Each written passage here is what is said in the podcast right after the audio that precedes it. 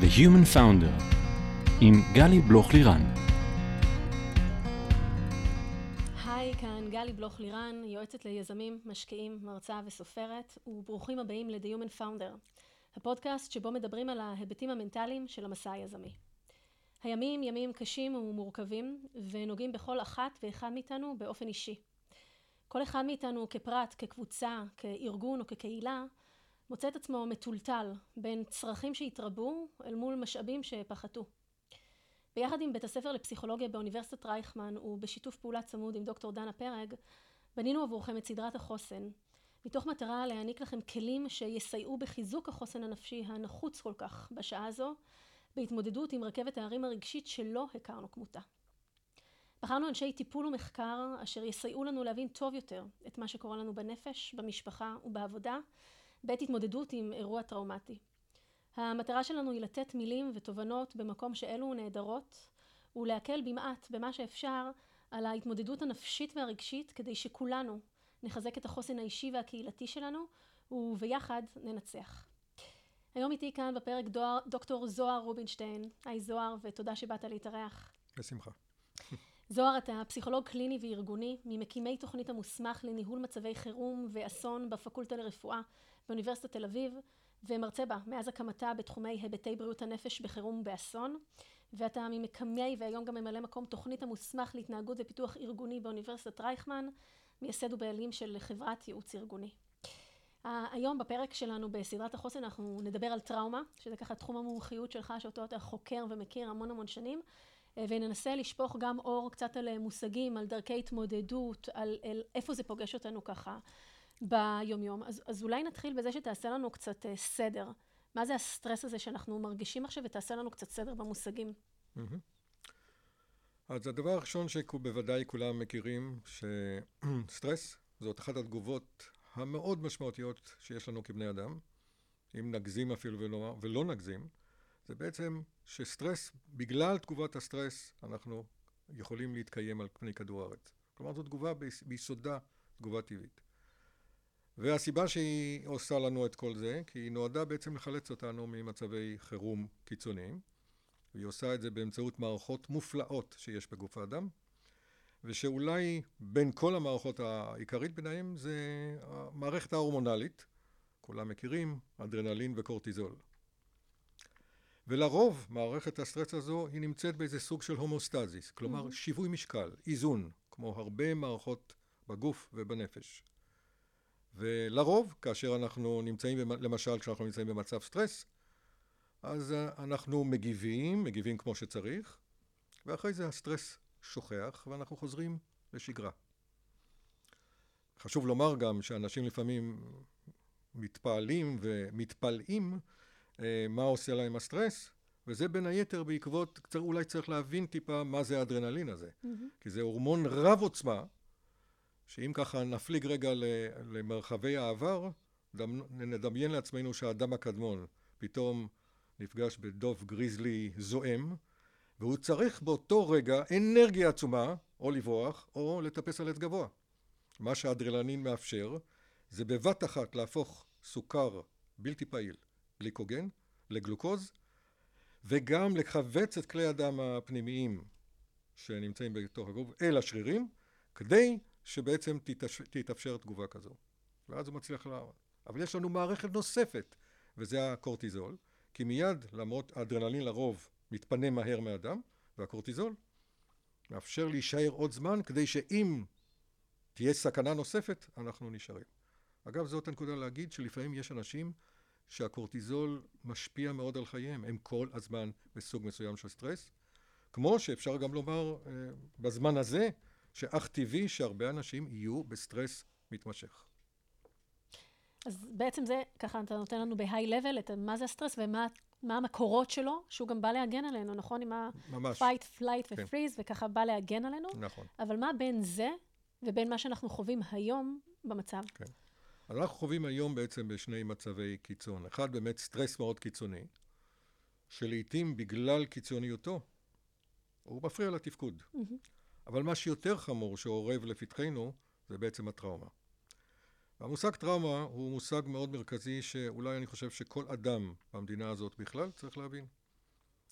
כי ההבדל בין סטרס לטראומה, שבעוד שסטרס הוא בהומאוסטזיס, הוא, הוא, ניתן, הוא תגובה טבעית, הטראומה מהווה שבר, מהווה שבר.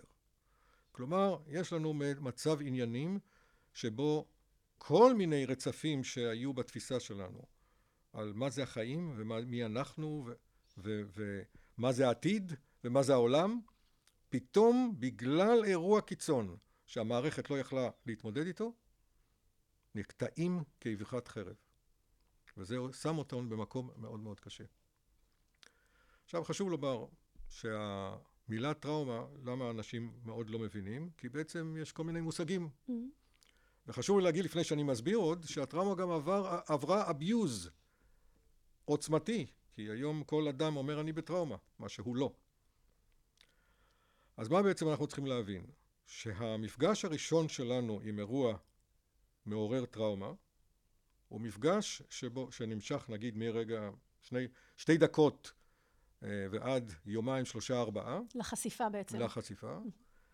אה, שאנחנו קוראים לו ASR, acute stress reaction, או תגובת דחק חריפה. היא תגובה מאוד מאוד עוצמתית, אבל היא במסגרת של תגובה.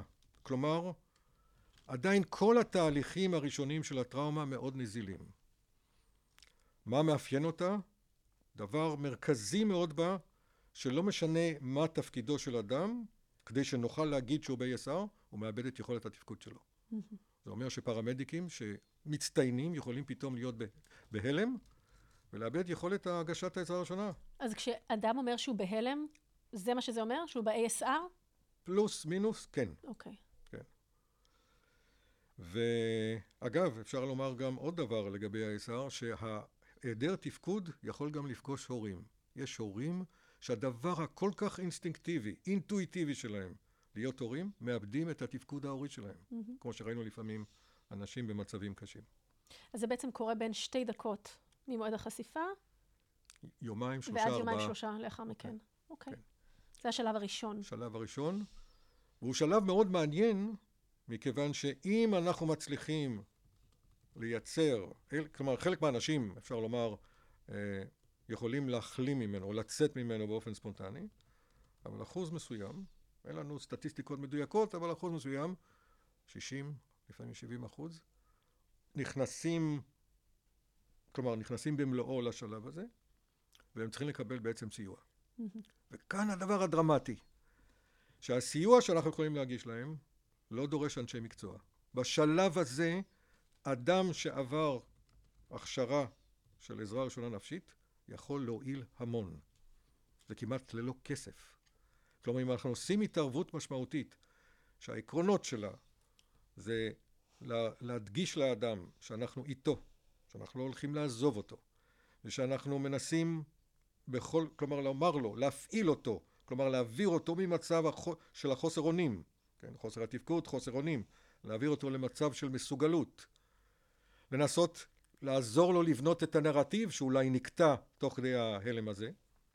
אם אנחנו עושים את הדברים, ועוד כמה אה, חלקים שקשורים בפרוטוקול עזרה ראשונה mm-hmm. נפשי, אנחנו יכולים להוציא אותו מהמעגל שמיד, הנה אני מפרט, שהוא ההידרדרות המשמעותית. וזו בשורה של ממש. זאת בשורה של ממש. ככל שמעט נדע יותר ונהיה מודעות יותר, כמו שאנחנו למעשה, אתה עוזר לנו לעשות עכשיו, יש בכוחנו לעזור לכל מי שסביבנו, ממש. ילדים, חברים, קולגות, לא להיתקע בשלב הזה של ה-ASR, ולהצליח לא להיות חלק מה-60-70 אחוז שנתקעים בו, אלא כלומר, להצליח לצאת מזה. כלומר, לצאת ממנו בשלום, ולא להידרדר לשני המצבים הבאים של הטראומה. השלב הבא הוא יימשך כחודש, נקרא ASD, Acute, Acute Stress Disorder, כלומר הפרעה, אנחנו נקרא לזה בהפרעת דחק. Mm-hmm. וחודש אחרי זה שוב, זה לא מתמטיקה, פלוס מינוס, אנחנו עוברים לשלבים של ה-PTSD, Post Traumatic Stress Disorder, הפרעת, כלומר הפרעת דחק אה, חריפה, אה, לא חריפה, אה, טראומטית, וכאן יש לה שני חלקים, בגדול יש עוד כל מיני ניואנסים, אחת השלב האקוטי, החריף, שלושה חודשים, והשני השלב הכרוני שיכול להימשך עד קץ כל הימים.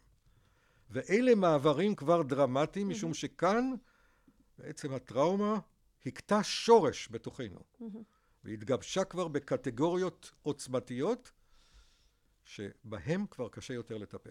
והקושי הזה הולך וגדל.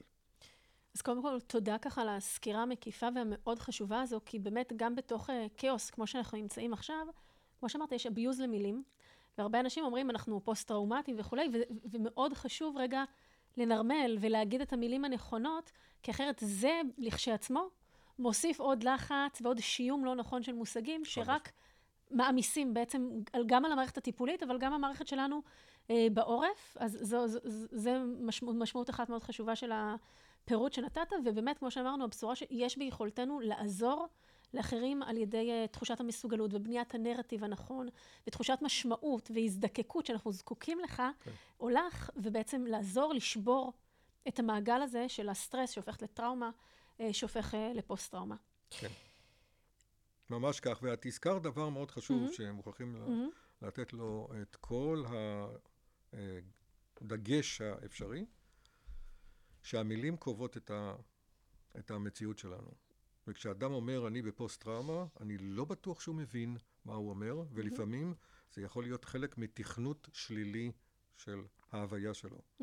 וזה מכריח אותי כאילו להזדקק לעוד הבחנה נוספת. זו הבחנה בין טראומה, פוסט-טראומה ו-PTSD, שזאת ההבחנה הקלינית. אפשר לומר שטראומה, בהינתן שהיא האירוע שמחולל את הדבר, אז אחרי אירוע כזה, ואני מגדיר אותו כמו ההגדרות של התבחינים הקליניים, זה כאשר אדם פוגש באירוע מסכן חיים. במילים אחרות, הסתכל למוות בלבן של העיניים. Mm-hmm. כלומר, כל אחד מאיתנו שפגש אירוע מסכן חיים, האירוע הזה משאיר חותם בל יימחה אצלנו. ומאוד, וצריך להבין שאנחנו לא כתמול שלשום. אבל, וזו הדגש החשוב, אנחנו באמת אולי נהיה פוסט-טראומטיים, ובגדול אפשר להגיד שהמדינה, כל, כולנו כמדינה, אנחנו במובן מסוים פוסט-טראומטיים. Mm-hmm. אבל כאן הטעות, כי פוסט-טראומה, היותנו פוסט-טראומטיים לא אומר שאנחנו נכים. רק ח... בין חמישה לעשרה אחוז יפתחו את השלב הבא, שזה PTSD, שזאת הנכות. שזה בעצם השלב הכרוני גם. האקוטי והכרוני. העמוק, האקוטי. חשוב לי לתת עוד אנלוגיה, אם תרשי לי. בטח. בשביל זה אתה פה. בשביל להבין, להבין את זה באופן ממש בולט, אני אקח משהו מתחום הרפואה. שבר. שבר נגיד בירך, העצם הגדולה בגוף, ואנחנו יודעים שאחרי שבר כזה, בהנחה שנגיד היא החלימה, בין אם uh, באמצעות גבס, באמצעות uh, כירורגיה אורתופדית, אדם יכול עם שיקום בעצם להחלים לגמרי מהשבר. כלומר, הוא לא נכה. הוא יכול אפילו. עם שבר כזה, יכול אחר כך להשתתף בטריאטלון. אבל מה אנחנו יודעים לגבי השבר הזה? שבעיתות סגריר, פתאום אנשים ירגישו לפעמים כאב mm-hmm. במקום הזה. שוב אני אומר, אין שם שום נכות. אבל יהיה זיכרון, כאילו זיכרון... זיכרון של השריר, זיכרון של, של הגוף, זיכרון של, של המערכת. אז, אז זה או יהיה איזו תחושה לא נעימה או אפילו כאב. Mm-hmm. כך גם בפוסט-טראומה. אנחנו יכולים לעיתים בטריגר מסוים להיזכר שעברנו אירוע קשה. אז אולי נהיה מדוכדכים באותו זמן. אבל אנחנו ממשיכים לתפקד, וצריך להבין שרוב האנשים, גם אם עברו אירוע, למשל אני מטפל לא מעט בנפגעי תאונות דרכים, שהם בהתחלה באמת, לא רק פוסט-טראומטי, אפילו מפתחים גם יותר. ו- ולפעמים הם גם נכנסים גם להימנעויות, כל, כולם יודעים שלפעמים אחד ההימנעות בתאונת דרכים זה לא לעלות עוד נכון. פעם על ההגה. אבל זה לא אומר שנוצרה פה נכות. השלב. העמוק בעצם של ה-PTSD, כן, בהבחנה הקלינית שלו. PTSD, משהו קרה לטראומה. היא נכנסה לתוך המערכת, התגבשה שם, ומונעת את כל המשמעויות של התפקוד ושל החיים היומיים, ולכן הרבה פוסט-טראומטיים קשים לא מסוגלים לפתח קשרים ולעבוד, ובכלל, אפשר לומר, חייהם אינם חיים. ולכן רק אני אחזור, mm-hmm. אחזור לסיפור העיקרי, שתחשבו כמה אנחנו בעצם יכולים לחסוך, איזה גורל מר ממוות אנחנו יכולים לחסוך, אם כולנו נהיה חדורים לעשות את ההתערבות הראשונית המיידית. נכון. אמ, וזה באמת ככה למרקר ולראות איך אנחנו יכולים לעזור ולסייע במקום הזה. אני רגע רוצה להתעכב בעוד זווית על הנושא של ה-PTSD עצמו, ההבחנה הקלינית. כי כמו שאמרת, אנחנו כן מדינה שיש בה הרבה יוצאי צבא ופיגועים וככה דורות על דורות. איך אתה, מניסיונך כפסיכולוג קליני, רואה היום, וגם כקב"ן, בעצם היית בעולמות בריאות הנפש בצבא, ואתה מכיר את זה ככה לעומק מהקריירה הקודמת שלך, לפני האזרחית. היום, בשעה הקשה הזו, אנשים שכבר אובחנו עם PTSD ברמה הקלינית, איך הדבר הזה משפיע עליהם עכשיו? כן, אני רק חשוב לי להעיר, אם אנחנו אה, דבקים בהבחנות שציינו על ציר הזמן, כן. אם אנחנו דבקים, כמובן שזה לא מתמטי, אז אפשר לומר שאנחנו עוד לא בפאזה של ה-PTSD. אנחנו עוד בפאזה מוקדמת, כמה עברו... כי זה לוקח זמן. לוקח זמן. כלומר, לא. ככל שתהיה פה התערבות מסיבית לאנשים, לחיילים, לאזרחים, תהיה התערבות נכונה ומסיבית, אם באופן פרטני, באופן קבוצות, אנחנו יכולים להציל הרבה אנשים מהידרדרות נוספת. אז זה, זו נקודה חשובה. אין ספק שחיילים מסוימים בסופו של דבר יפתחו אה, PTSD, אין ספק. משהו אחד חשוב לומר, שבמהלך השנים מערכת בריאות הנפש בצבא עברה התפתחות אדירה ומשמעותית, והיא עושה הכל, גם באמצעות הקב"נים הפרוסים וגם באמצעות יחידה, היחידה אה, לטיפול בפוסט-טראומה של חיל הרפואה, על מנת באמת לסייע לחיילים אפילו אחרי שהשתחררו. מהצבא, ולטפל בהם בצורה משמעותית. אמרת חיילים שיכולים לפתח, או שפיתחו בעבר פוסט-טראומה, אה, אה, PTSD, אבל גם אזרחים כמובן, זה, לא, זה לא בהכרח לא, רק חיילים, כן. וגם הרבה פעמים חיילים, כשהם משתחררים כבר מהשירות הצבאי, הם כבר לא חיילים, הם כבר אזרחים, עובדים, אנשי מקצוע, הורים, ואז בעצם הדבר הזה פוגש אותם בקהילה. נכון. אז, אז אולי, חשוב לי ככה שכל מי שמאזין לנו ישמע ממך באמת את ה... בכל זאת אנחנו מדינת ישראל, ויש פה הרבה אגו, ויש הרבה דברים ככה שאין מה לעשות, נוגעים סביב הדבר הזה, והמקום וה, שלנו, היכולת שלנו להזדקק ולבקש עזרה, שכבר אמרת כמה היא קריטית. אז מה עוד יש לך ככה להוסיף באמת במקום הזה? כן, אז באמת, אחד הדברים החשובים, ואני יודע שלעיתים מילים נוגעות, ואני מקווה שהמילים האלה ייגעו, אבל לפעמים אדם יכול להיכנס למצב שהוא כל כך מלא בושה, או בהימנעות, ולכן לא יפנה לטיפול. אבל ברור לו, ולפעמים גם ברור מאוד לקרוביו, שהוא לא כתמול שלשום. והדבר הזה צריך להיות מדובר בתוך המשפחה, בקרב החברים, וצריך לעשות כל מאמץ לפנות לסיוע. כי היכולת של אדם לפנות לסיוע, ובהנחה שהוא באמת גם יקבל את הסיוע המתאים, עושה הבדל של חיים.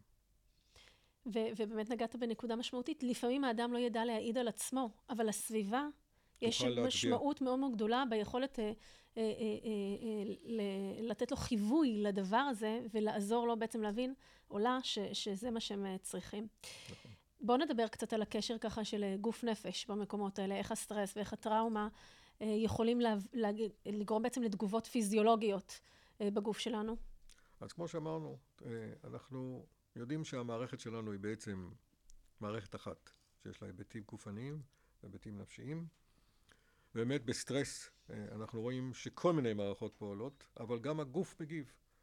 והוא מגיב בשורה של סימנים וסימפטומים שהם יכולים להיות לעיתים ברעד שרירים גס, יכולים להיות בנשימות שטחיות, לעיתים בתחושות אה, של כאבי בטן, כאבי חזה, לפעמים אפילו הסטרס יכול להציב אתגר בהבחנה, האם אדם עובר התקף לב, או שהכל בא ממקורות סטרסוריים. נכון.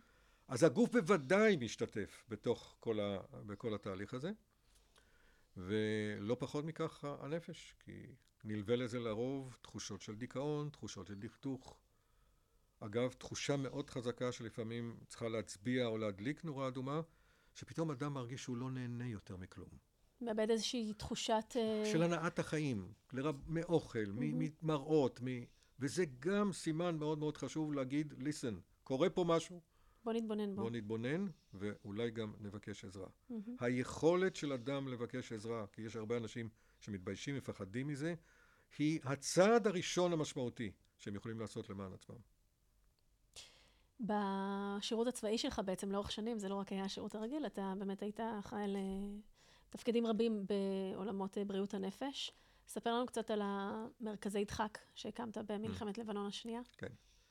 אז זה היה באמת אה, מלחמת לבנון השנייה, למרות שהייתה לזה הקדמה במלחמת המפרץ, היא הייתה הבנה, כאן צנחה ההבנה שבעצם העורף הופך להיות לחזית. וכתוצאה מכל הטילים שנפלו בצפון, אה, נוצר מצב שבעצם אנשים, האוכלוסייה האזרחית, הגיבה אה, בתגובות דחק mm-hmm. ובתגובות אה, של ASR.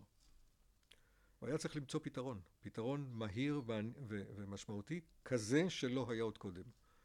ומה שעשינו, זה בעצם הקמנו מרכזים בחמישה מקומות בצפון, שהיו מרכזים, קראנו להם מרכזי יצחק. בהתחלה, במלחמת לבנון השנייה, הם היו מאוישים, מאוישים על ידי קב"נים, פעם ראשונה שקב"נים מטפלים באזרחים. והאנשים הובאו לשם, למרכזים האלה, על ידי אה, מד"א, וקיבלו טיפול, בדיוק כמו שאנחנו יודעים, אה, עזרה ראשונה נפשית, בערך שהות של ארבע, כארבע שעות במרכז, עם צוות מיומן ויודע בדיוק מה לעשות. והמודל הזה, התהליך הזה היה כל כך מוצלח, אולי אפילו להגיד מה זה מוצלח, שהיו מראות שצריך לפעמים לשפשף את העיניים כדי להבין. אנשים הובאו לפעמים באלונקות ללא תנועה, ללא יכולת דיבור, ובכל זאת נתנו להם את הטיפול, ופתאום, אחרי משהו כמו של, שלוש שעות שהות, הם פתאום קמו, מחייכים וחוזרים הביתה. וואו.